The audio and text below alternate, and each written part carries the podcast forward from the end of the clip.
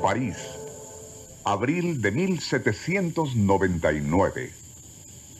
En altas horas de la noche, Napoleón Bonaparte, recién nombrado cónsul de Francia, recibe en su despacho a un curioso personaje.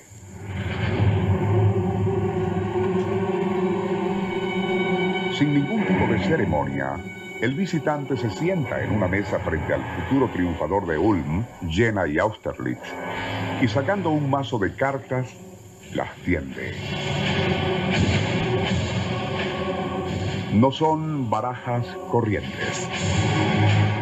Allí aparecen, entre otras, las figuras de un papa, la gran sacerdotisa, el emperador, la emperatriz, el mago juglar, el ermitaño. El sol y la luna, también el demonio y la muerte. Los amantes y la rueda de la fortuna. Mientras Napoleón permanece impasible, el extraño recoge las cartas, las divide, remezcla y luego comienza a colocarlas en la típica forma del tarot. Nuestro insólito universo. Cinco minutos recorriendo nuestro mundo sorprendente. Una producción nacional independiente de Rafael Silva. Certificado número 3664. Se ignora qué apareció en aquellas barajas del tarot para Napoleón, pero al rato, este ordenó que arrestaran al visitante. Varias semanas después, y ya liberado el barajista, se repetiría la misma ceremonia y con igual resultado de cárcel para el experto en tarot. Según parece, aquellas cartas una y otra vez predecían triunfo y gloria para Bonaparte, pero después amargura y derrota. Peor aún, anunciaban las infidelidades de una mujer con la cual el corso aún no tenía relaciones, Josefina. Sea cierto o falso lo anterior, de algo no cabe duda. Hay gentes que creen firmemente en lo que aparece en las barajas del tarot. Tanto reyes como plebeyos, y desde épocas muy remotas, las han respetado y temido. Se piensa que a través de sus imágenes, quien sepa hacerlo puede penetrar al ámbito de lo desconocido y conocer el futuro.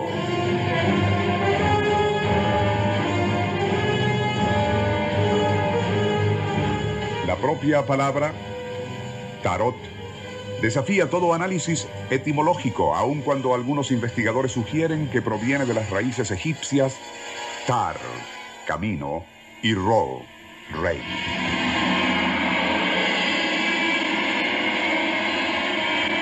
Otros afirman que las 22 barajas principales del tarot, conocidas como Gran Arcana, corresponden a las 22 letras del alfabeto hebreo, uniendo así a estas cartas con las recónditas escrituras de la Cábala. Émile Grillet de Givry, en su antología del ocultismo, afirma, la verdad es mucho más hermosa e inquietante. El tarot no tiene origen, por lo menos dentro del ámbito de lo humano. Quizás la baraja más ominosa en todo el mazo sea la que ostenta el número 12 y corresponde a el ahorcado. Se dice que hombres valientes han temblado cuando éste les aparece en su tarot.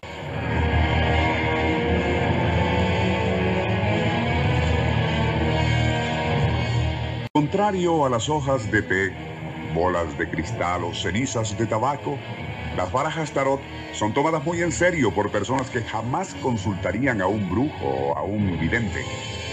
Muchos piensan que las tarot son infalibles y una vez que surge alguna predicción a través de ellas, ésta se cumple en forma inexorable.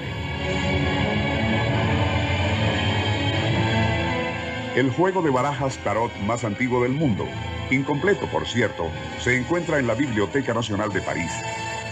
Es de tal mazo del cual se han hecho las miles de reproducciones que hoy circulan por todo el mundo.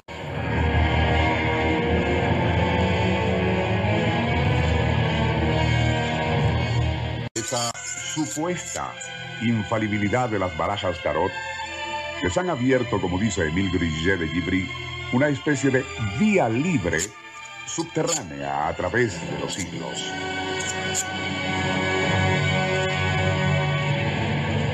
Una que a pesar de las persecuciones por parte de autoridades religiosas, políticas y científicas, ha permitido continuar estableciendo su dominio, creando una tribuna y revelando, según opinan los creyentes, muchos de esos arcanos secretos que tanto la historia como el futuro guardan con celo.